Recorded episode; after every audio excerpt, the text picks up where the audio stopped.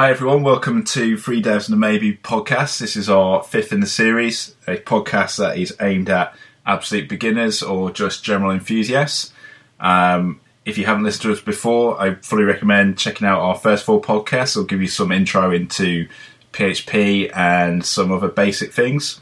But today we are going to be discussing text editors, source editors, and IDEs. So, uh, but before we uh, kick off into that, uh, I'm joined as normal by my three exceptionally gifted web developers Edd Mann, Lewis Cains, and Fraser Hart, all professional web developers by day and by night. Um, so I'll and very very cool dudes as well. I you were going to say something else, Caroline, which was involved in corners, but um, Yeah. yeah. Oh, Evening all. Yeah, evening. How is everyone? I'm very well. Yourself? Oh, not too bad. Loving the uh, loving the rain, the continual forty-eight hour rain. we Don't seem you just love have. winter? Winter is the best time of the year. Yeah, The kingdom. Dark when you go to work, get, get to work. Dark when you get out of work. yeah. so following that, Yeah, sorry. podcast. Let's, Yeah, let's get down everyone on it. listening, uh, listening to our exciting fifth episode and talk about weather. Yeah, well. so, uh, how's everyone's week been? Let's start off for you, uh, Edd Mann. How's your week Uh, very good, thank you, sir. Yeah, um, I was able to um, do a couple of blog posts this week uh, along the top of the freelance stuff I'm doing, which was quite cool. Um, was able to do a bit on Scala for comprehensions and reverse Polish notation, which was fun. Um, Sorry, say that again. yeah, re- reverse Polish notation. Right. It's quite cool. It's like a way. It's instead of using like math, you know, two plus three. Instead, you represent it two, three, and then plus, and it works better. In the again, probably not. But anyway, it's fun. It's on my it's Wow. on my blog, so on my site at eddmann.com, and yeah, that was quite fun. What led you Um, to do that? That's Uh, that's because so there's a way. It's easier for the computer to calculate it to work Okay. it out because they can do it in a stack form. right. use a stack to do it. But yeah, um, I also did a, a blog post on simple functions because when I was re- rebuilding the three dev site with using Markdown and stuff, I found I came across like the idea of just using these simple functions. Very, very you know new idea just to use simple functions. PHP never just does that, but yeah, um, use these simple functions like a cache function. Uh, a what was it? A, a, I think it was yeah. So you had a cache function.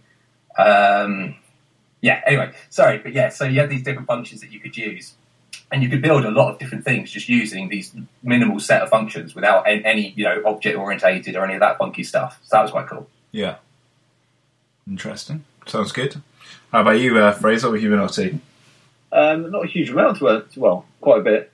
Uh, uh, I've got a couple of a couple of freelance projects I managed to, to get out the door, which had been kind of they, they were ninety nine percent completed, but there was a lot of back and forth with the clients, so they've finally gone. So it's nice to to have those off my chest, and invoices have gone out. So yeah, sitting back and waiting for the the payments to come. Give in. me my money. Yeah, exactly. Just before Christmas. job until it's kind of like yeah, Yeah. we're not going to sit for about three months in the standard form of, of web development.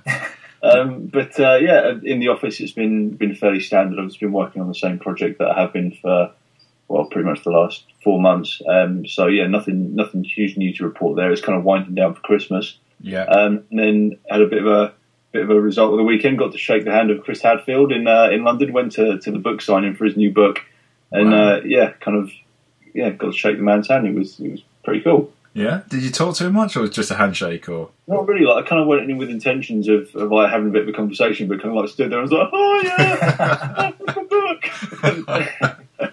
and then yeah, kind of shook his hand and, and stood there while he wrote in it, and then. He, I think he said something like, uh, "Oh, I hope you get something useful out of the book." I was like, "Thanks a lot, really appreciate it." and then walked off and posted for the rest of the day. nice. And the uh, the freelance sites are they biggies or standard stuff?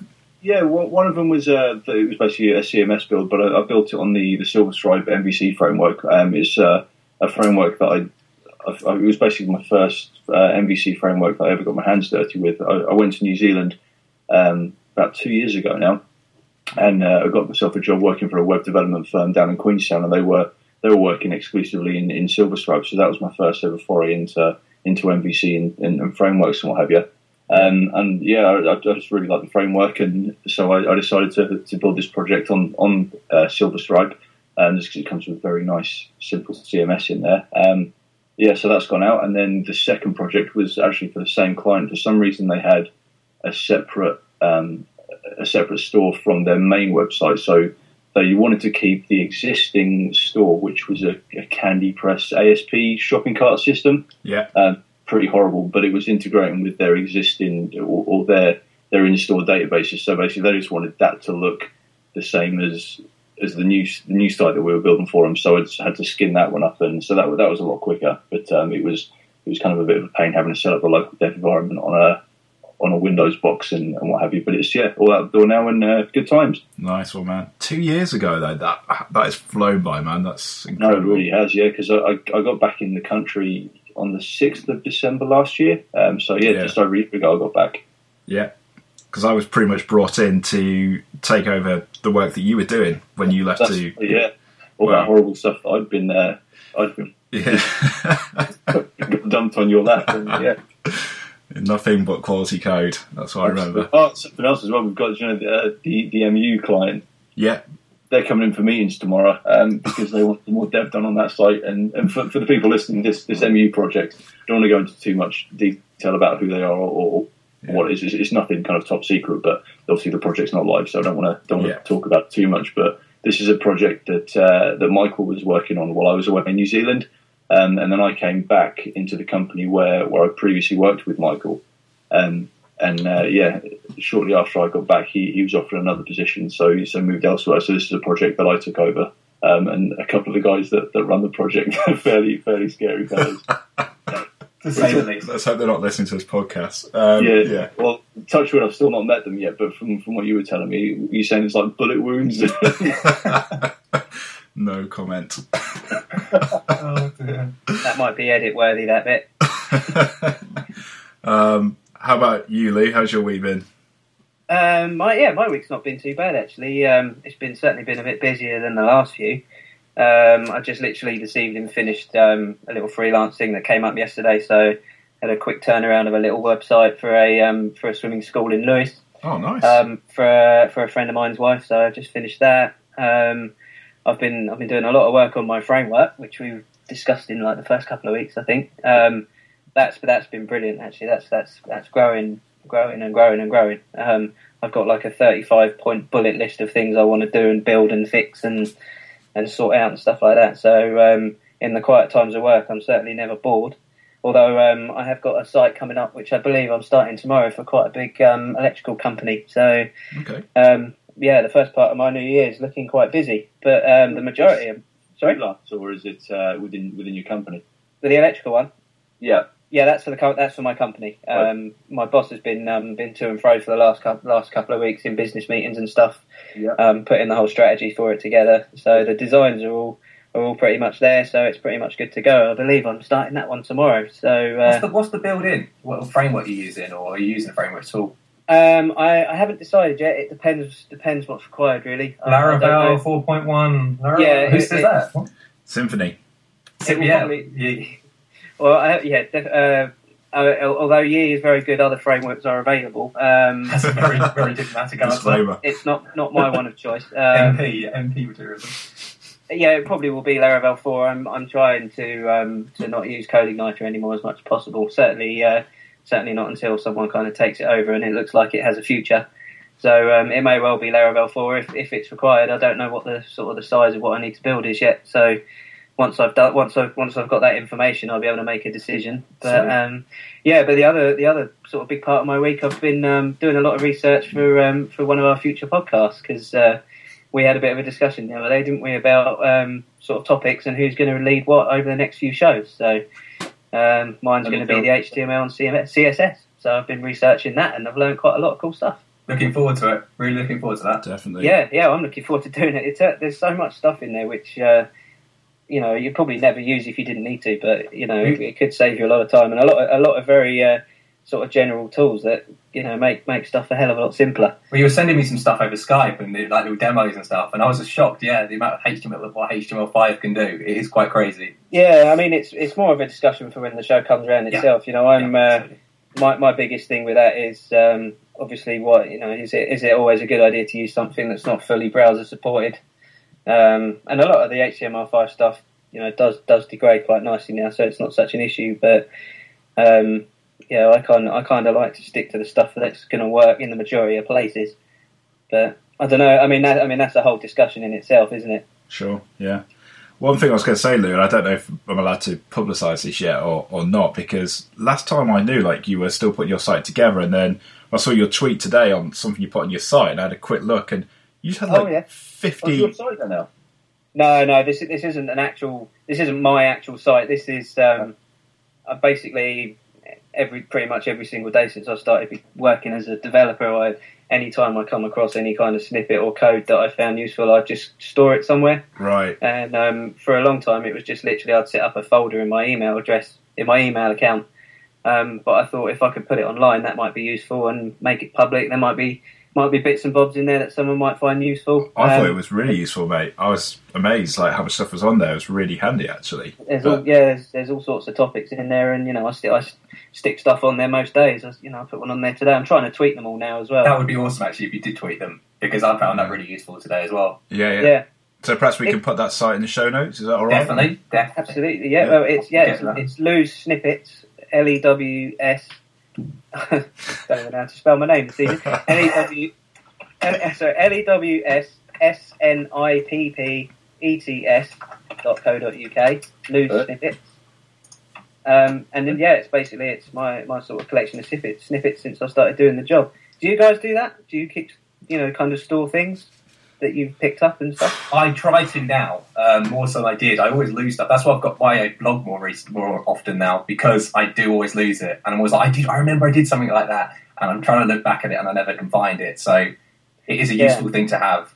It was also it was also my first sort of um, mess around with Laravel four as well. So um, I, I appreciate the design is pretty shocking. I'm not a I think designer. the design looks fine, man.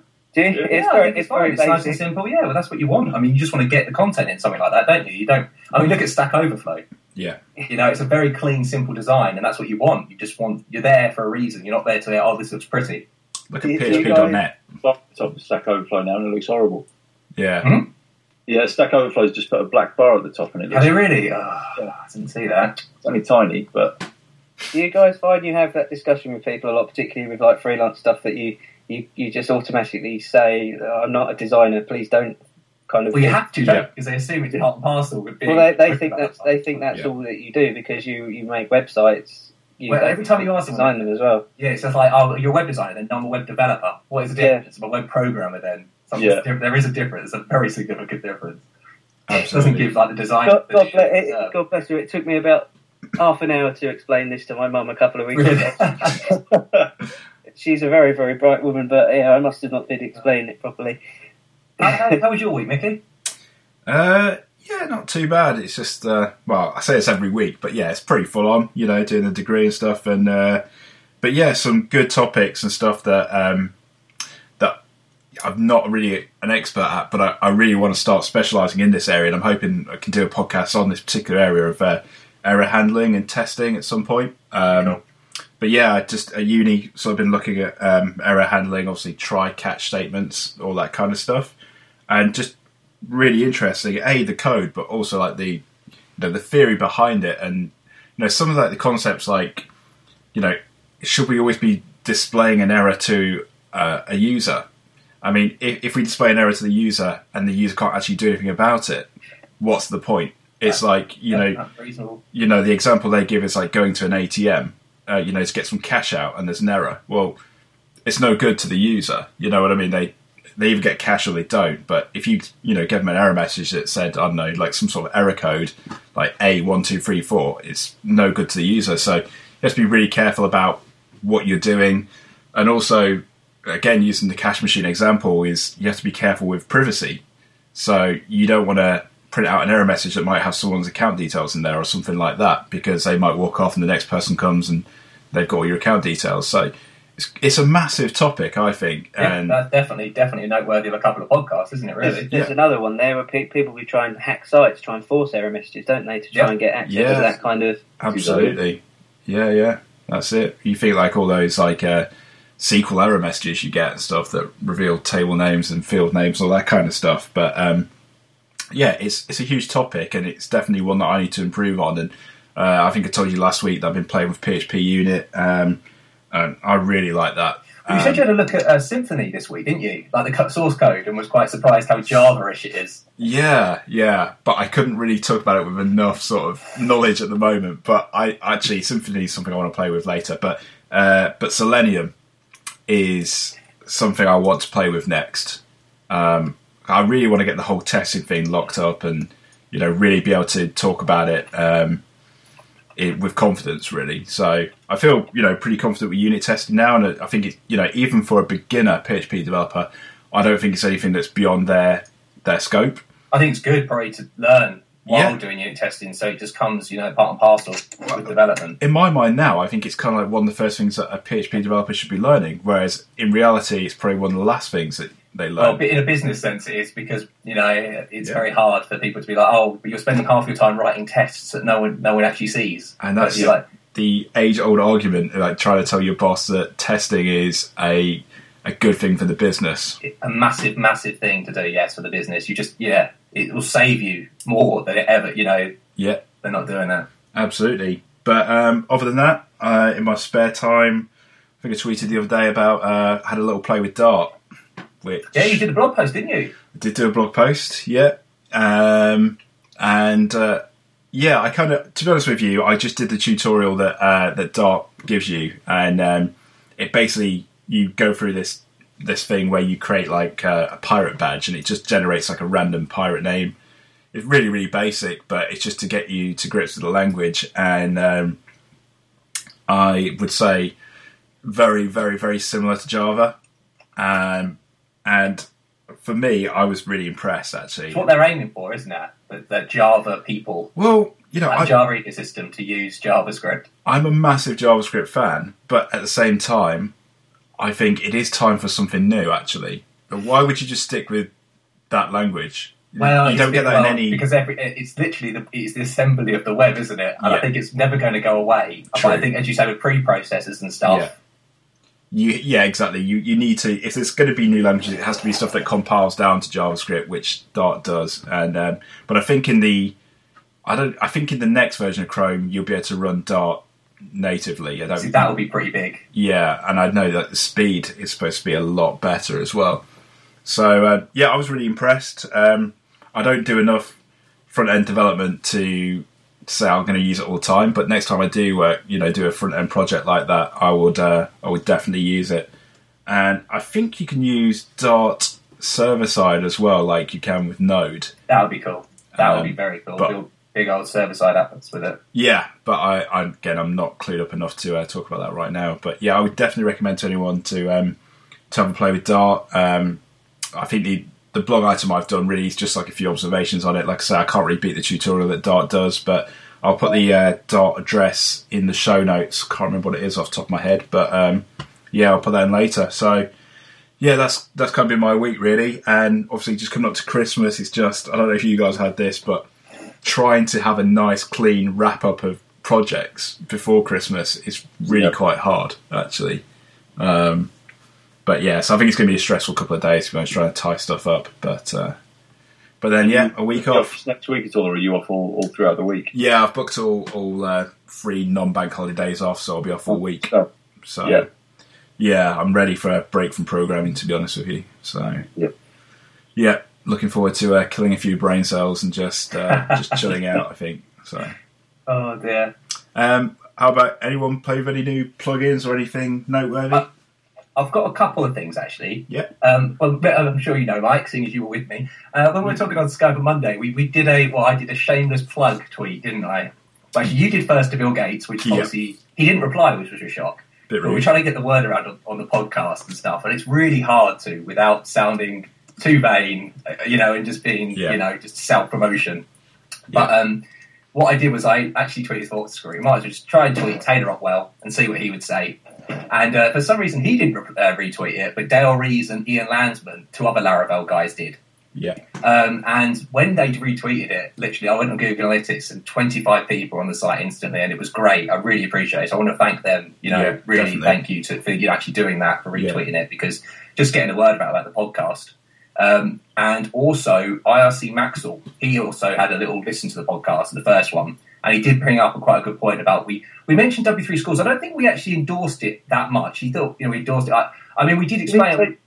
Did he, take, it like exception to the fact that we we'd kind of well, is the trouble with it is quite old old material on it Yeah. and stuff. But with the HTML and CSS, it's good. I mean, PHP it does teach some bad practices. With I did Yeah. have a look with MySQL, my MySQL connections and stuff. But what we want to take from that is like you should. do I mean, you can use it, but just, just everything you learn from it, maybe take with a pinch of salt. And it does come up high in the Google rankings, which definitely helps it.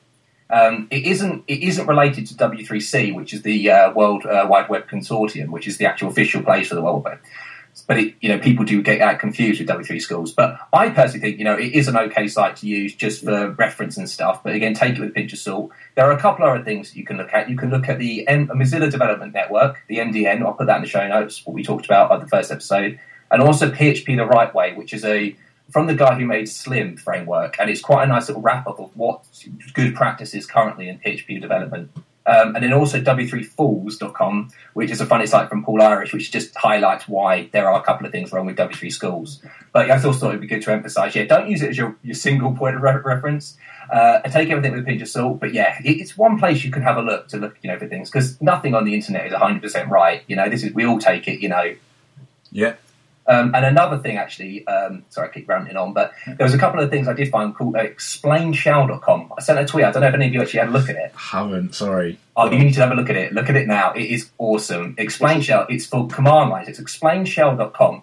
And it actually explains, which is well, in the day, the, the shell commands that you're doing. So you maybe you have like a big old shell command that has a couple of options, you know, a couple of pipes in there. Maybe you're doing it awk and then a sed in it, but it will actually split them up using the Ubuntu. It's really clever the way the guy's done it. Like it splits it up into the little bits and explains each individual bit of the actual command Yeah. very useful. Uh, and another one that actually ties in with that is commandlinefu.com, which has some like very cool um, like it has a very cool like it's, it's literally like the snippets thing that um, that Lewis was talking about, but for command line uh, like commands and having like a quick, interesting ones like that, you know, like finding out your IP address quickly and stuff.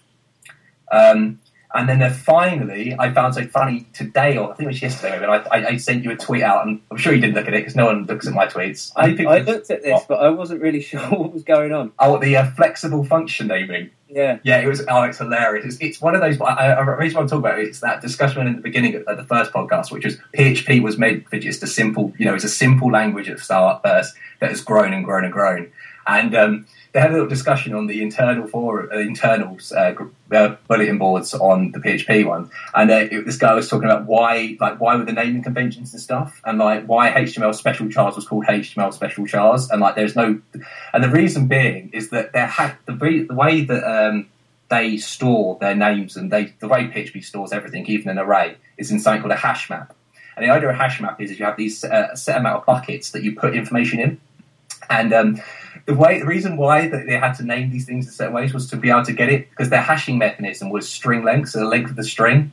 And so they had to like to, to, to distribute them between all the buckets they had. They had to name the things a certain length to make it so it was more even. You know, to make it so it's more performant in it. Well, I'm sure we'll talk about hash maps and stuff later on, but I just thought it was funny that, that yeah, the reason why some of these names come about is not because you know there was obviously probably more sensible name, but it's because of the performance in there. Like, I need to have it because there was under 100 functions. I need to have these, you know, buckets being you know evenly distributed with uh, items. I just thought that was funny. I thought, you know, I just thought it's just typical PHP, you know, and I'm sure that's like in any languages, those little bits that, you know, that, you know, people pick up and it's just like, oh, that was done just because of this reason.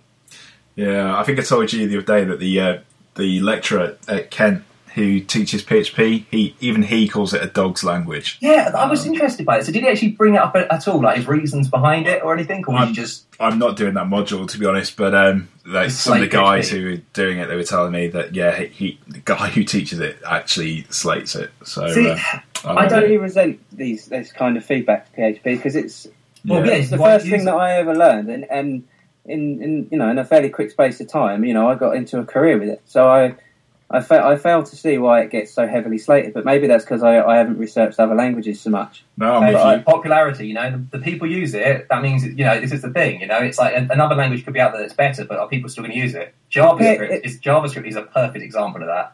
But if PHP is so so rubbish, what what are all the cool kids using then? Oh, the hipsters are using Node and Ruby. Yeah, I or if you want Ruby- to, uh, if you want to use Go now, I mean, there's their languages come out every week, and you know, it's. I mean, yeah, I mean, PHP for what it is is great, and you know, I, I just I just thought that was funny highlighting that in the internals why they were doing it, and it's all to do with just bucket Yeah. sizes of the thing. Yeah. Anyway, that, that's me. That's me showing up now. Cool. Uh, has anyone else got anything they want to say before we dive into our this week's topic? I, I had I had a fun play around today um, with my uh, with my framework. Make I've been making like a, a terminal based um, module for migrations, like you know, kind of like Laravel uses and stuff like that. And I was yeah, I was messing around. There's, there's a snippet that I put on my snippet tonight today, messing around with the um, MySQL dump function, um, which was really really cool and very very helpful. Yeah. So that was uh, yeah, that was good. And uh, used the old uh, the old Google Map plugin again today. GMap three can't can't plug that one enough. I don't That's think, really did we good. actually post that in the show notes? Can you send me that link to that? That'd be great. Yeah, I'll find it. It's just it's just so easy. I do like that one. Yeah, but um, yeah, you can do you can um, use the MySQL dump to uh, to get all your database information nice and easily without having to actually um, export it from the database itself or use um, Sequel Pro or PHP My It's just it's not even that long a function to write. If uh, if you if you look on my Twitter page, you'll see the link that I put to it. It's quite straightforward. I'm really looking forward to seeing this framework. You know, hearing some Yeah, good things too. about it, though. Yeah. well, main, mainly from me. it, it, it's you know I'm not I'm not saying you know I don't I don't even know if, if if it'll ever get used for a real proper project, but it's just kind of a learning exercise for me. And if it evolves into something ultimately that I can use, then then all the better. But there are, there are certainly tools I'm building along the way that I know I will definitely use. Yeah. So I, I do, as I said um, in the other podcast, so I really recommend everyone gives it a go, just to build up your own collection of libraries and stuff that you've made yourself of of, of PHP bits and bobs, and Yeah. sew them all together. That's all it is.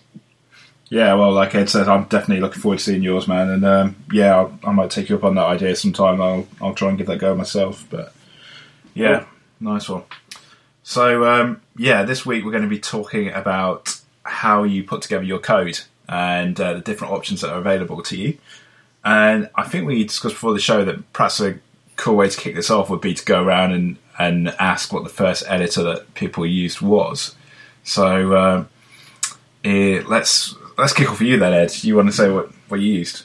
Yeah, so I'm pretty sure we're going to have very similar answers, but mine was Notepad, bog standard Windows Notepad. Back in year eight of uh, secondary school, playing around and simple HTML and a bit of CSS, just saving it, loading up the browser, and just seeing the results. Just nice, plain, bog standard Notepad. Yeah, I don't think the web even existed when I was at secondary school, so uh, Yeah. it's quite I, I used Notepad for the first time at age uh, 27. yeah. I'm 30 now, I should add. Uh, Fraser, how about you? Yeah, same as Ed. Um, I jumped in with, with Notepad in a, a module at university, and it was kind of like one of these things like you write your, your name and stuff, and uh, yeah, save save the Notepad and and refresh your browser. And at the time, like the, the big this is like back in '98, Yeah. um, and the big fashion was was on websites. They're all done in in uh, frames, so you had your menu in a in a frame. Yes, frames. Yeah, and a frame for your header as well at the top, and frame your- your main bit. Yeah, Yeah. and then the, the big trick was always like getting that because every single website out there had to have, or didn't have to, but like the fashion was to have like the curved, the curve thing that goes around the top, so your your top menu kind of like curves into your side. So the, the big trick was trying to like match up the curve between like the two or three frames. And Oh, uh, I, dear. must, I honestly must have spent a whole day trying to get one of those and it looked shit. It looked really, really bad. Um, and uh, yeah, so that that was my first foray anyway, and I, I hated it. and Lewis, you were saying that you, you didn't touch it till till you were twenty seven. Yeah, well, it was the uh, that was the first thing that I that I saw. Actually, no, it was the second thing that I saw because um, I did a short Open University course in um, in website design. First of all, Right. um, Ed, you're like this. We the program that we used there was called KompoZer with a K, Really? Yeah. KompoZer? Wow. Okay. and it, it was heard of that. it was basically um, I don't know, like a like a a poor man, not a poor man's version. That sounds a bit hard, but Dreamweaver, but not as not as not as good as A free, a free Dreamweaver? Uh, yes, yes, it, yeah. Free Dreamweaver, but yeah, basically it was it was a So it's like a WYSIWYG and stuff. a, fo- a complete WYSIWYG editor. Um, and then and then yeah, basically when I started to um, to watch all my YouTube tutorials and learn it for myself, um, I finally this is this is how um, how little I knew about computers before I started. I finally learned what Notepad was actually for. I was, it was just always something that was on a menu, but I never used it because I was uh, using like Microsoft Word and all those kind of things before. But now with web stuff, I actually yeah figured out there's this thing called Notepad that gets used for websites. So yeah, So that was my first one. So before you, you did the Open University course, were you big into computers at all, or was it was it a completely new field altogether for you? I, I would I would class myself as just kind of your bog standard internet user. You Oh, know, yeah. I just emails, Facebook, that sort of thing. Um, yeah, not not massively computer techie. I'm still I'm still not to be honest. There's a lot of uh, really fundamental computer knowledge that people automatically assume that, that web developers have, which I probably don't. It's not a it's not a strong point of mine. Like um, But they're different areas, though, aren't they? They're different specialities. well, yeah, You know, start talk, hard and soft guys. That's what you Yeah. They deal with the hardware. We deal with the software. yeah. If you start talking about motherboards and all that stuff, I, you know, I, I've no idea really. Um, Well, I bet that's refreshing for, for people that might be listening to that to, to this. That might be really refreshing to them because I guess a lot of people may be coming to, to web development a similar a similar thing, like the late twenties, early thirties, or whatever, and, Yeah. and maybe, maybe they've been in a career for the last ten years, under completely unrelated, and thinking, well, is this something I can get into? And I, guess you're you're testament to the fact that you can get into it. Yeah, Absolutely, yeah, you, you definitely can. Um, you know, I, I, I look at it. You know, building websites is a is a, is a is a single component within a computer. You know, in the same way that um, you know anything that you'd install on, on your computer and use, it's just a different kind of program. You know, it's it's that's that's that's, that's how I see it, really. It's, if that makes sense. Yeah, no, that Yeah. does absolutely. Yeah. Uh, how about you, Mickey? What what was your first foray into web and Well- text editor love?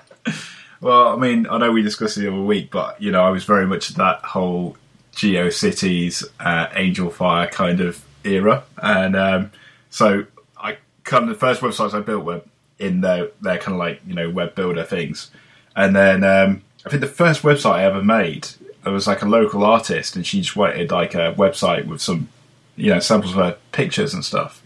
And I know this doesn't really count, but um, and this is really embarrassing. But the first website I ever made, I just made in Microsoft Word. In Word, not front page. Wow. No, it was in Word, and it was like web page. yes. Save as web page. Or I'd, I'd like to do that now, to be honest with you, so I could get away with it. But um, yeah, but that is honestly that is one of the first ways I first saw HTML was because I saw Ah, the cool, source yeah. code they produced, Yeah.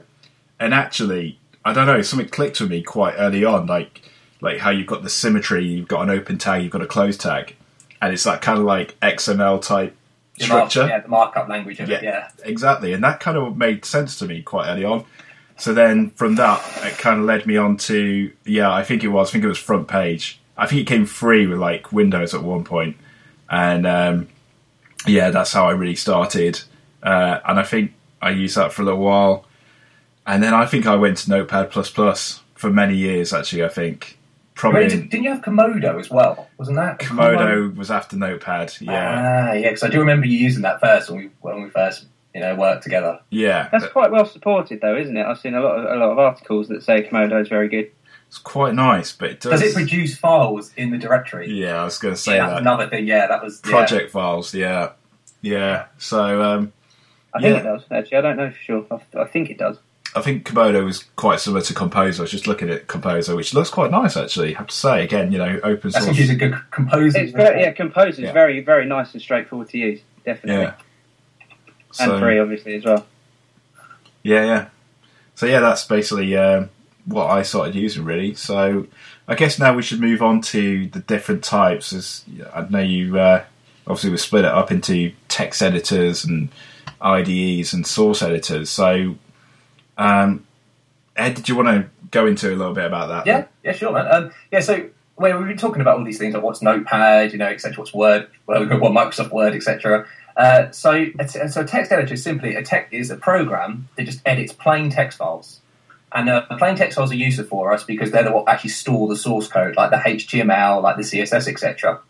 Uh, the it's great. They're great because of their compatibility. Because they're so simple. They're you can in any operating system in any environment. It was actually one of the reasons why Unix and Linux operating systems became so popular was the fact that they didn't use proprietary binary formats. They used plain text formats, which could be used and opened on any operating system. Um, the difference is this is confused me. So you know we were talking about Microsoft Word and exporting it as HTML. So really, what actual uh, Microsoft Word is, it's called a, a document word processor, and it, that produces document files. And the differences between plain text files and document files are that with a plain text file, you're only going to get simple character sets like the ASCII, uh, which allow you to represent stuff like numbers, letters, and symbols. And the only formatting options you're going to get with that are new lines, tabs, and spaces. And then we, of course, will get into the debate of tabs versus spaces, which in programming is like, you know, a war. Um, with word processors, you typically get more stuff along the lines of that. With that, it's like formatted text, so you can make things bold, you can make things underlined, you can have different fonts. Uh, you have the ability to present things in tables and columns, all stuff that you can actually do with a browser. So you have to, to get the. So you can do that. You're not actually getting it displayed in the in the plain text editor. It, when you when it goes to the actual browser, that's when it gets rendered. In that case, this you actually see it actually being what it is at that time uh, called a WYSIWYG. What you see is what you get. Uh, so document files are typically uh, used uh, when you want to print it out or maybe export it as a PDF. Um, so yeah, that, those are the two differences. Those those two things: documents and text files. Document files like Word. So, so with Word, they use a, they used to use a I remember everyone used a dot doc, and dot doc is actually just a binary file. So you need a proprietary software to actually be able to open that and write and see inside and everything. It's got it's its own language almost inside of it and how it's how it's structured out like JPEG, etc. .x, which is the new format, is actually just a zipped up XML file. So they got that bit right, where they're just saying that plain text is the way to go. Yeah, I guess the nice thing about you know just a plain text editor is that it's available to absolutely anyone. Like you know, on the, any computer, you'll have a basic text editor. That's so it, you absolutely. literally anyone can build a website. You know, with just that. Um, you know, especially if it was just a HTML website, you could literally create it, save it, view it in your browser straight away. I used Notepad plus plus for the first year and a half, probably. That is actually a great. That is actually that's a source code. Yeah, that is, and that is actually a really good source code editor. Yeah. If if you could um, see all your files and easily um, go through all your files like you can like with Sublime, which I which I use now, then you know I can't see any reason why I wouldn't still use it. That was that was the only thing that I think there might have been some sort of plugin that you could get for it, but that was that was the major thing that it was missing for me. Yeah. I think. Yeah. Then, yeah. So yeah, so so with text editors, there's a couple of things that you can actually um, like. A couple of things you should look out for, and what you normally will get in every text editor. I'm sure we would. have So you've got like search, um, string search algorithms, so stuff like you know find and replace, globally search and find and replace, conditionals and unconditional search, find and replace. Uh, the, the simple cut, copy, and paste, which we get on every operating system, but you know certain things like that. Maybe you have to have like a, um, a cut a cut clipboard history, which you can then go back to and everything to see. Like I actually want to copy that one instead. Uh, text formatting, so stuff like line, so not- formatting in the sense of not actually styling, but like line wraps, auto indentation, and comment styling. So in source, this this goes into the whitewashing piece. This is source editor is, is, a, is a plain text editor, but really a plain editor you, you can have comment styling. Uh, you've got your undo and redo. Uh, the ability to handle UTF-8 encoded text is very important in any, any any text editor or in anything we're going to be talking about today. And that is UTF-8 is is great because it allows for pretty much every language character set, all the Japanese, all the Chinese, all you know French accents and stuff. It, it allows for all that. Um, finally, you also may get in a text editor text folding, which is stuff that uh, allows you to like hide bits of code, like bits of code or in bits of text. Maybe if you're writing a book with paragraphs and stuff using LaTeX, which is a language for you know actually printing it, like exporting uh, uh, books and stuff. So it allows for you to then hide stuff in text, like hide uh, text folding, hide it, so you can save stuff, or um, save re- screen real estate for what you're typing in and stuff. Yeah. Syntax highlighting is also um, important. Ed. It is. It is important. The trouble with it, it's very hard. Like, is it is that to do with? I suppose I'd actually probably put that more to do with source editors, um, which we then can get moved on to actually because source Yeah. editors are what we actually are going to use. Um, Notepad plus plus does some very basic kind of syntax highlighting, doesn't it? In in spots. So the thing about a source editor, which is different, and it's very hard. It's one of those ambiguities. Which can you define them? It's wishy washy. Everyone has their own opinion. So a source editor, you can you can define a source editor. Is, is it something that actually helps towards producing code? Stuff like has syntax highlighting, has autocomplete functionality, maybe IntelliSense a little bit, a little bit of IntelliSense, bracket match, matching functionality, auto indentation with, you know, when you're doing stuff like uh, a function and you want it to auto indate when you've done the method signature, you want to go actually into the block of the actual the function block. Um, examples of that are Sublime Text, EditPlus. Um, you've got your Notepad Plus Plus. Uh, you may also find that they have stuff like linting. Uh, linting is like simple syntax checking, and that can be not only on source code, it can also be on doc markup language like HTML, like LaTeX, and stuff like that. Uh, you may also get a small bit of functionality into actually being able to access the compiler. So, say if you're writing Java, I remember back in uni, I used EditPlus for the first year instead of using the big old IDE we did. And we had to, you could hook in the javac actual compiler into the, the GUI of EditPlus and be able to simply run and compile your applications from there, which was quite nice. I'm just going to. Uh, I'm just playing devil's advocate here. I don't really have an opinion on it, but uh, not just for Ed, but for Lewis and Fraser to see what your opinion is. But I guess something that's a common feature between source code editors and IDEs is auto completion. And um, Yep. Mm. I've been like teaching a guy Java recently and showed him auto completion feature on on BlueJ. But um, I kind of think in some ways it's great. It helps you write code quicker.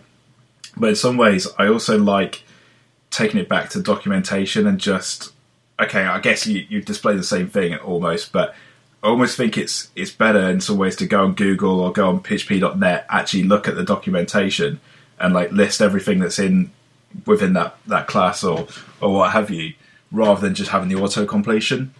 It's yeah. yeah, for learning, I think it's good. I, I, mean, it's quite nice sometimes when you just like, I don't know what this object will have, click dot, and then IntelliSense will come up. And that's yeah. more of an IDE thing, but IntelliSense will come up with all like the Java, docs and all the documentation for it. Yeah.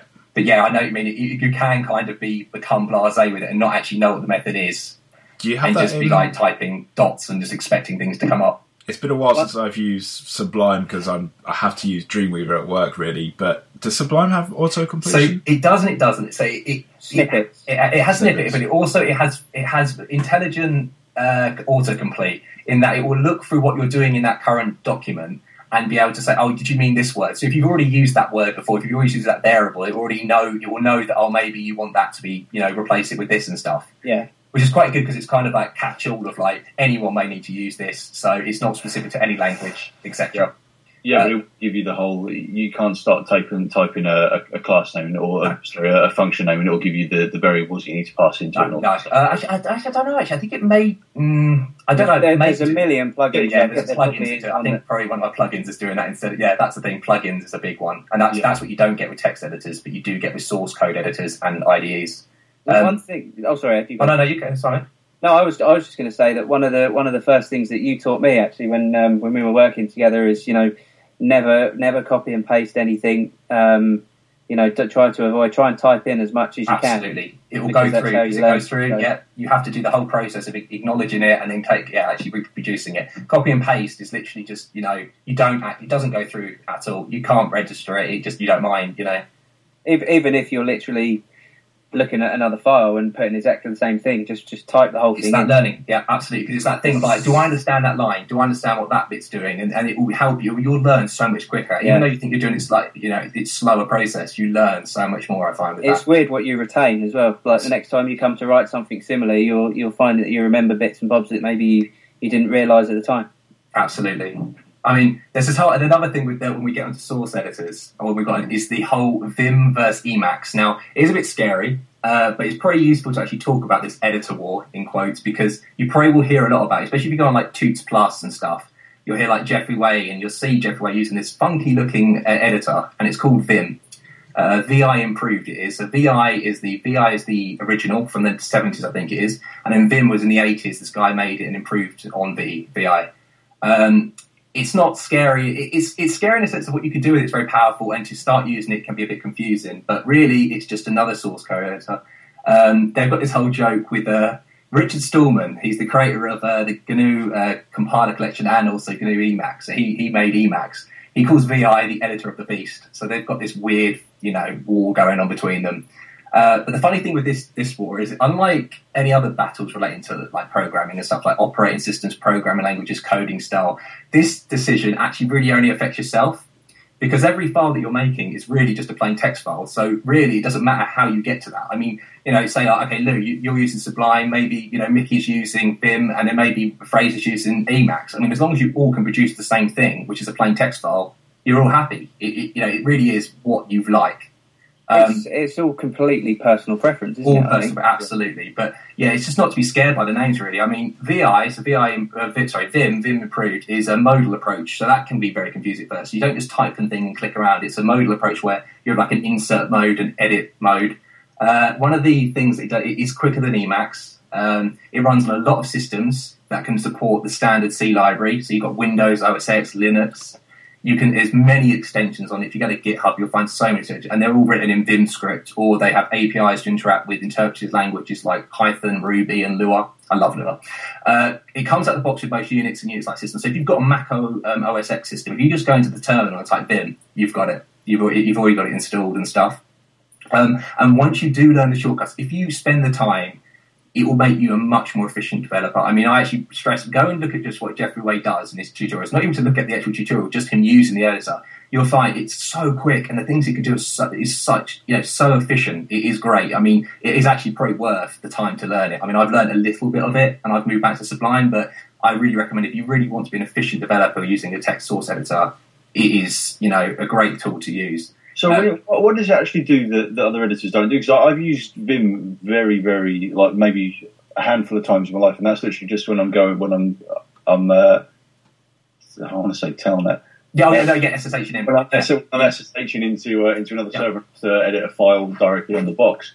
Um, that's the only time I've ever used it, and it, it's, it's obviously fiddly because I'm I'm not familiar with it. But what what is it that actually makes it stand out above above a standard text editor, would you say? Um, it's, strange. It's because it's been around for so long. Um, people have kind of grown in love with it. Um, it started off. It started off in the like seventies with like keyboards that didn't even have uh, arrow keys, so you use instead H, J, K, and L.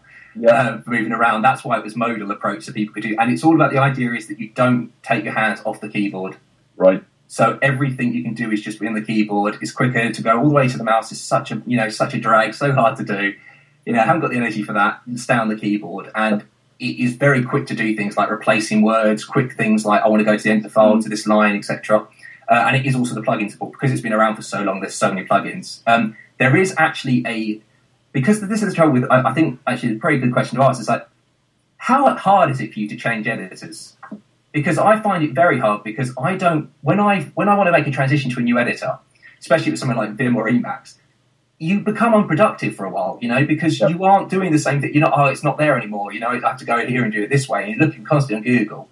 I mean, do you actually change editors that much, or are you? Uh, it's, it's, your whole personal sort of development environment, isn't it? So you know, you get you do get really used to stuff and how things look, and you know, even even like if you change the font size in the editor that you use, and if you kind of zoom in a bit or zoom out, it can feel right, does it? And it kind no, of brings you off together.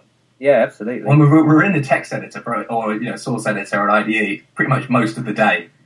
You know, yeah, it's kind of scary how much time we're using it. So that's yeah. what you do become personal and familiar with it, and that's yeah. why you probably become so passionate about it. Yeah, um, a big thing for me when when swapping between different text editors is what you were saying about autocomplete before, and like you get kind of used to like you sitting there in your CSS and you type in like I don't know like uh, text decoration, and then you know you get all the you get all the options that you want. Yeah, how many strikes of the down key you have to press for underline? Absolutely. And another one it might be two stro- two two strokes down for underline, and then in the other editor it might be two strokes down for for n- none. Or, yeah, completely different. Yeah, absolutely agree. And it's just that it's that muscle memory that you build Syn- up for it. Syntax highlighting as well. Syntax, like, uh, yeah, syntax, yeah. and that's another like style of themes and stuff. That's another thing within. There's a lot of themes similar to Sublime that make it look pretty and to make it look the way you want. Um, I use one called Solarize, which is a very popular one.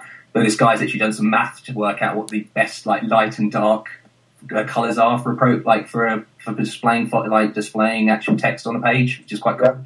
Um, with Vim, there's a, there is one thing I did use uh, to actually get inv- involved in Vim, which was called Cream. Cream's like this. Um, it's a pre-packaged bundle of Vim with a bunch of plugins and stuff, and and it's kind of like this gateway drug into the Vim universe where you can still do the clicking around. It still gives you the stuff you would normally get with another source editor and stuff, maybe like Notepad Plus etc. Uh, but you can slowly. Tra- that means you can slowly transition to using like the keyboard shortcuts and, and stuff.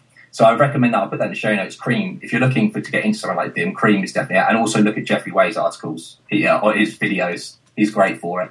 Um, then there's Emacs, and Emacs is an operating system in an operating system, pretty much. It's got everything in the kitchen sink. Uh, it actually comes with a newsreader, a mail agent, and a couple of games inbuilt actually in the editor. So it, you can actually um, so it, has been ported to operating systems like Windows and stuff, uh, OS X and Linux. Um, it is it uses a Lisp dialect, a dialect. So Lisp is a Lisp pro. It's one very old language. Uh, it's called, it uses its own dialect called Emacs Lisp, and that allows it to customize and extend it to provide all this uh, extra functionality, such as browsers. You can even have a browser inside of this um, inside of this actual text in this source editor. Uh, it also then means you can actually use it as an IDE somewhat, so you can actually call it an IDE, an integrated development environment, really, because of how much customization you can do through Emacs Lisp. Hello. Hello. Hello. Hello. Hello. Hello. You were talking in yes. Do not talk in the te- in the uh, in the IM thing. Oh dear. Sorry, my sound cut out then. One one thing actually, do do, it, do any of you guys um, or have you paid for any of these editors that you've used? Or Sublime. Oh, you have you got I, Sublime I, three? I, I, I haven't. Well, no, I've got Sublime. I paid for Sublime two. Uh, two. I'll pay for Sublime three. I love it. Absolutely love it. Yeah, I should probably do that because it, it's not a big issue. Well, obviously it's a big issue to them, but in terms of usability, it's not a big thing to, to close the dialogue every every. Yeah, it's 10 the, yeah, it's the non-registered and stuff, isn't it? Yeah, um, I, I do need to do that as well. I've got to be honest. I kind of refuse to, and I know this is bad, Right. but I kind of think one of the things I love about the web is like the free spirit. Like you can do everything free, pretty much. Okay, you've got to pay for your hosting, whatever. But I, I'm not having a go at Sublime at all. Don't get me wrong, because I think it's an amazing piece of software, and they should, by all rights, charge. But I kind of like the idea that you can just download something free and, and put something together. I just that's just my personal feeling, but Really? I, I, I- but then like they've done all this work on it though. yeah, I don't like I say I'm not knocking You Sublime. I think do it for free. You just have to close a dialogue every every Exactly, 20 and that's kind of think what I that's the do, to be honest. that's- You know, the open source community, everyone, everyone's kind of doing their own, playing their own part, aren't they? And everyone's kind of giving back to each other. I mean, the whole reason for me, Yeah. like why we're doing the podcast, is to give something back, is be part of that community. But Yeah, uh, well, I, charging I, kind of, I actually think of it as a donation to them, really, because like, I don't like I love the fact that the work they've done. You know, it's not like Yeah. Photoshop or Office or anything. You're paying like the big bucks for that. So I know I'm, I'm really just paying like probably one developer or a couple. Yeah. are passionate in this project. That, that's why I do it because I for them, not for the fact that I'm actually getting the product. It's more keep up the good work, guys. Here's a donation. yeah, Yeah. The, thing, the thing with Sublime is, though, I use the free version and it does everything that I need it to do. I mean, what what does it do? That in Oh no, it doesn't. version? It doesn't. It, it, that, that's the nice thing about them. They, they literally just say. Actually, there was one funny thing. One text editor on a Mac. I can't remember the name of it. After, but after the trial ended, thirty days, you could use it, but it only used the font Comic Sans. Oh How yeah. epically awesome was that? I mean, that's. that's but uh, yeah, anyway, moving on from that. Uh, it, nothing. There's nothing you can't do with it. It's just the fact that you've just registered for it, and you know you just you're just donating. That's all I feel to it. Well, I'm, I'm all for that as well. I can see it from both sides of the fence. You know, it's good to support the people that have put their, ti you know, spent time to make things for you, um, and that are, that are giving it out free of charge. I think that's, I think that's good, and it's good to support those definitely. And also another thing with uh, Sublime is there's a lot of plugins out there. Oh, millions. I mean, it's, it's great. I mean, there's a, I will have to put in the show notes like the package manager and everything you have to do and that stuff. But it is the, the pl- there's so many, and they and because they're all written in Python, so it's quite easy to pick them up and you know and just start kind of building your own one if you need to. Yeah, I mean, is Sublime everyone's current main main choice at the moment? I'm or Sublime three at the moment. Oh, are you actually use Sublime? Is there anything good in Sublime three that? I, I couldn't Okay. tell the difference to be honest with you. Um, um, apart from it's got a bigger number. Right, that's it. Yeah, in my one, and you're done. That's, I like it. New release cycle. Yeah, I was using, uh, but before I was using Sublime, I was on uh, Coda. Um, Yeah, this- you like that, that's like an all-in-one with like an FTP Yeah, and stuff, hasn't it? And CSS. Yeah, yeah, that's quite brilliant. cool. I Yeah, use Coda as well. the reason I, uh, the reason I started using Coda is there was a when I, when I was working in New Zealand, the my boss over there had a, a spare license for it, so he, he gave me the license because at the time I was using Dreamweaver. I've been using Dreamweaver for well, pretty much since since or since I found out about it at university. Um, because the, the code editor on Dreamweaver is actually See, pretty. that is actually a program where you talk code editor, no, sorry, Dreamweaver and FrontPage. What yeah, are they? Now they're, they're, they're kind of web, they're more web developer source editors. I find like web developer editors where they're specific for the web, similar to Coda. yeah. yeah, But yeah, yeah, that, that, they are like. I mean, that's one of that was after the Notepad. That was my next one, FrontPage. Yeah. Absolutely, and, and, and I still stand by. I, I think that the, the code editor on Dreamweaver is really, really good. Um, and, it, and I was using that as as a just as a, a code editor because I wasn't using the design environment because yeah. Well, you, you're using Design View. it's a crap. Yeah, if you like, if you draw if you draw a div on on Dreamweaver, you get like a thousand lines of code behind it. Yeah, that, oh, that intelligent building it up like Photoshop style, what you see is what you get type thing doesn't work with code. Absolutely, yeah. Um, yeah, so I, I was using that just as an editor, um, and obviously it's, it's a little bit overkill, like 700 megs worth of, of software just to just to write lines of text. Did you want even, were you using even using the preview uh, view because there's a preview view, isn't there as well? But I don't know whether I'm not sure because I'd quite often run it in, in split design and code view, so you can sit there and write code and then watch it come that, to life. that is quite cool. That is because I think Coda does that as well, doesn't it? Or am I Uh, mistaken? I didn't notice. Oh, actually, no. Yeah, it does have a. It does have like a live preview type thing. does yeah. But then with live reload and stuff, when we That's talk about thing, that- yes. those type of things, they can you does it on its own. You can use any Absolutely. browser you like. You use Firefox or Chrome or you know. No, apparently you can't use Firefox because there's. Oh really? Yeah, I think it's only Safari and Chrome that you Oh. WebKit, um, Yeah, because they're using Blink now on Chrome, aren't they? Blink maybe. Yeah. Oh, I do. About, how about you, Mickey? I have to Like- use uh, Dreamweaver because um, use Dreamweaver. a lot of our sites are using Dreamweaver templates. Yeah, I've never. What is a Dreamweaver template? I've never quite Ah. understood that. It's just basically, you know, like, um, okay, like when we used to make CodeIgniter sites and we'd have like a, a template, like a view file that everything fed out of, basically. Oh right, yeah, and you've got like placeholder bits. That you Yeah, yeah. stuff. It's exactly like that. And All um, right. but basically, say that one of the other developers on the project is has changed the template. Then when you go to make changes, you can check you've got the latest version of the template and then pull it down and all that kind of stuff. Kind of like version control development. That's weird. Is it Mm, kind only of. and it's only in, in Dreamweaver, not actually when it goes out. When you push it out, is it static HTML or When you push it out, it, it goes out as um, static HTML. Yeah, it's not ColdFusion? You don't use No. that. ColdFusion. Oh, but uh, no, I got to be honest. I, I hate Dreamweaver with passion. I, I really can't tolerate it. I mean, but- it is great. I mean, I used FrontPage for a while when I was when I was um, starting off because it is nice actually sometimes to like drag something in to see what code is produced, even though the code can be quite ugly. Like especially with like the hover effects and stuff, and you just see the you literally it's quite funny. If you go into some sites, you're like, you know what, this town looks a familiar Dreamweaver site. If you view the source, you'll see like the, the look- you know like the hover functions and stuff they use. yeah, Like- Like JavaScript, you're like that's blatantly a Dreamweaver site. yeah. But um, one thing the design view was good for though was was tables. yes, that's so good. Yeah, and actually size them up and everything. Table and you can you can merge your cells and what have Yeah. you. Yeah, because yeah, actually having to work out all this weird because table, Yeah. yeah. tables can get especially when back in the day we actually had to s- design with tables. absolutely. Yeah. It, that was a lifesaver. I mean, it Yeah. worked really well then, and I think they are still trying. There's a couple of Adobe projects, Cooler, I think, is one of them, where they're trying to make this. They're, they're trying to make it's so hard to do, but they're trying to make a WYSIWYG editor like the Photoshop of web development.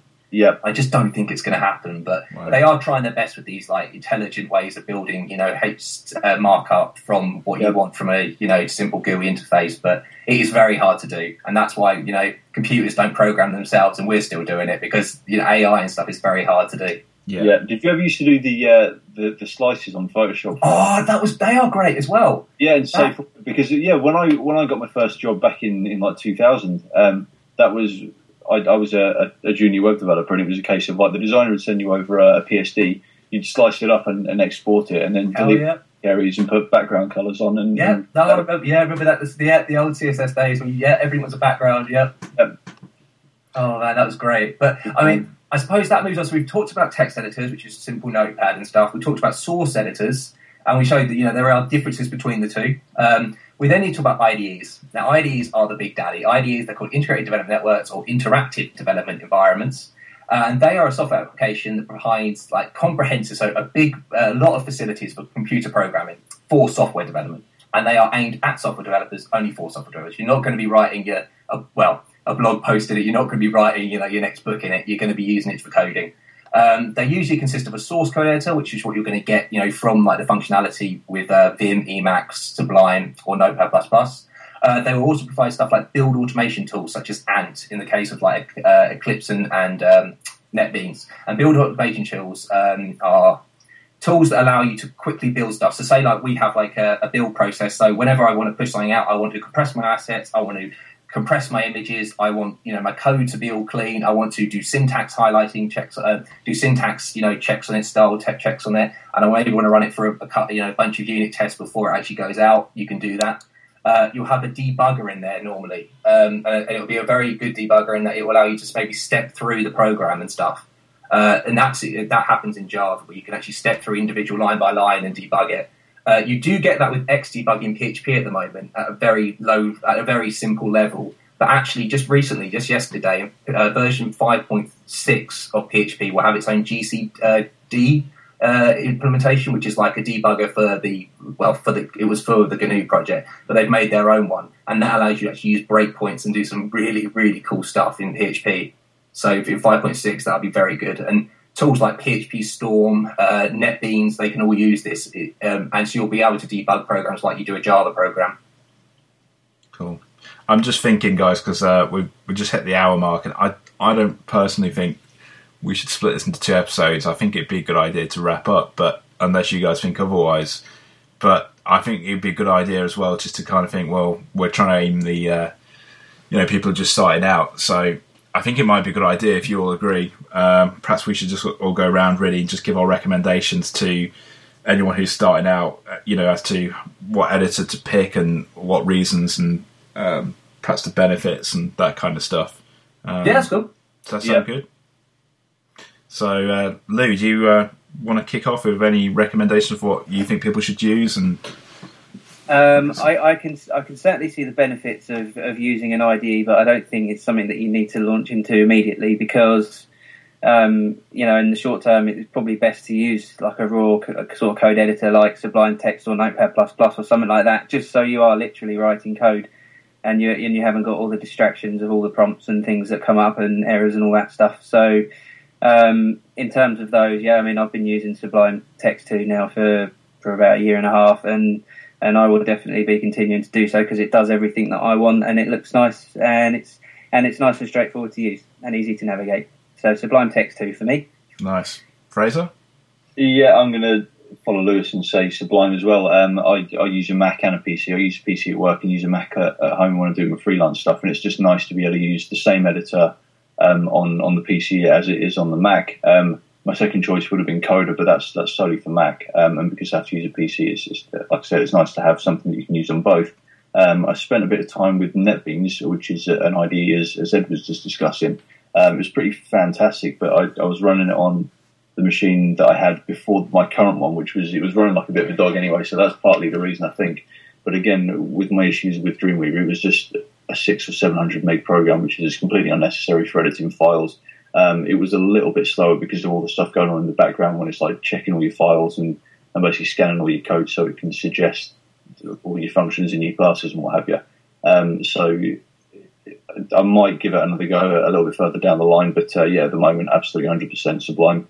Nice. Uh, we all know what Edd Mann's going to say, but go on, say it. I'm going to say Sublime too. oh dear, yeah. I mean, Sublime with a couple of plugins. Uh, you've got the package control plug- plugin, which is the thing that actually gives you more plugins. Uh, stuff like dot. I'll put these in the show notes, but like DocBlockr, which is uh, for commenting uh, using dot, uh, Javadoc style comments. Prefixr, which is great for CSS3 syntax changes. Do you know, like you say, you've got like your moz border radius and your border radius, it will just input add them automatically for you if you just oh, type okay. in border radius, which is very cool. Oh, Emmet, it's very uh, Emmet, which used to be called Zen coding, which is like a small DSL, which allows you to quickly build up HTML structures. Very cool. That's what Jeffrey Way shows on. The. Yeah, I saw that one. Very cool. And then JS lint and PHP lint, which are I think we explained it in the, you know like just to check syntax checks, static syntax checks on your actual code, just to see if it's right. Nice. With that syntax checking, how does it work? It doesn't. Does it do it with every keystroke? So, uh, right. So, yeah, ugh, it's tough because you can, you can do it on save. That's what I normally do. Right. So that's really annoying. Yeah, because especially it's like I know it's wrong now. I'm trying to write, the, write the thing.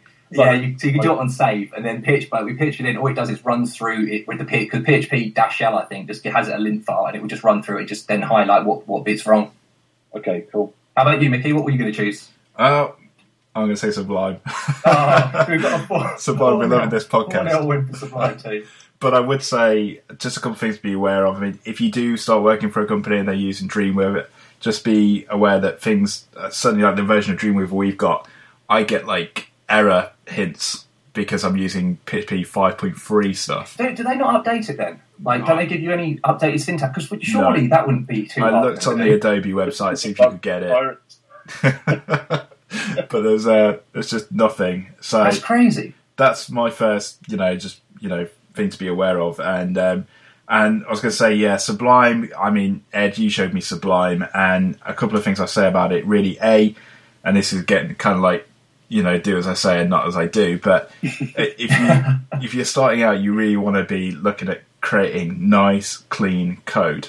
And uh, I think with Sublime, it's easy to do that because you've just got your screen and then it's the text. And and the other thing I would It's say nice is, raw. That's that's the good thing about it. yeah, it is really raw. Yeah, until you know, like say, if you want to start adding plugins, you can do. But I never do. I just have Sublime. But um, but the other thing I would say is, you know, it sounds cliche, but as a web developer, you know, your hands and your eyes are your your tools, and if they get damaged, then you you can't do your job as well. So one of the things that um, Edd Mann first said to me was, "Why are you staring at Dreamweaver with like font size ten? Oh, you know, sat like Yes, a meter away from the screen." See the thing. And I hadn't even thought about it until he mentioned it to me. But it is a really good point that you know look after your eyes. And for me, st- uh, looking at a black screen with white text, okay, I know you can change it, but is is a lot better than staring at a white screen with black text.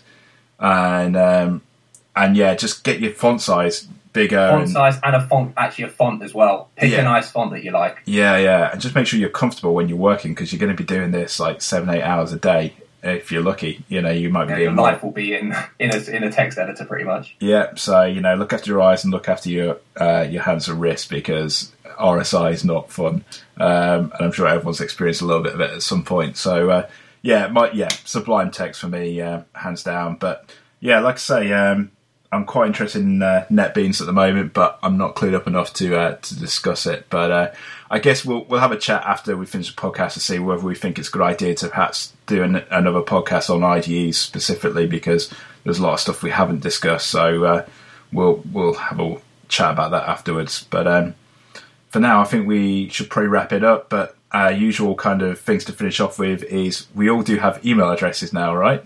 We do indeed. Yeah. Which obviously I can't remember off the top of my head. Uh, so we have each of our So, uh, names. So we have Ed, we have Fraser, we have Lewis, and we have Michael, and they're all at threedevsandamaybe.com. We also have, if you have any interest, that you know, want to talk to, or have any problems, we have contact at, at threedevsandamaybe.com. And we also have our Twitter handle, which is 3devs and maybe.com, but with the letter, with the numeral 3. And all our other, all our uh, Twitter handles are available on the website at threedevsandamaybe.com. exactly, and we'll put all this in the show notes. But we really, really, really would like some feedback. Uh, Yeah, abs- absolutely. Yeah, whether it's on iTunes or just even a text, you know, like Yeah. uh, just uh, you know iTunes or uh, Twitter or email, just anything. Yeah, and any questions that anyone has, even if it's like an anonymous question you don't re- want repeated on a podcast, just fire them at us, and we'll, well, one of us will try and answer it. So, uh, yeah, and please spread the word to uh, any any friends or uh, anyone you know who are looking to get into web development. Shameless plug over. I think that sounded pretty good. yeah, thanks to everyone that's actually you know made the effort to download and listen. We, we Yeah, that really is all hope touching. that If we help one person at one time just to get into web development, you know, that's really what we're trying to do. It's just you know we love it and we think a lot of other people enjoy it. You know, that's that's why we do it. Well, yeah, um, I'd, I'd be more than happy if anyone wanted to contact me through Twitter or whatever to, to ask anything, and you know, feel free. You I know, will we're all, we're all here, we're all online. You know, we're just just uh, making websites the same as you guys are. So uh, get in touch. Exactly. All right, guys, thanks for listening. Um, we'll hopefully be back on next week. Cheers. See you later. Bye. Bye bye. Hey.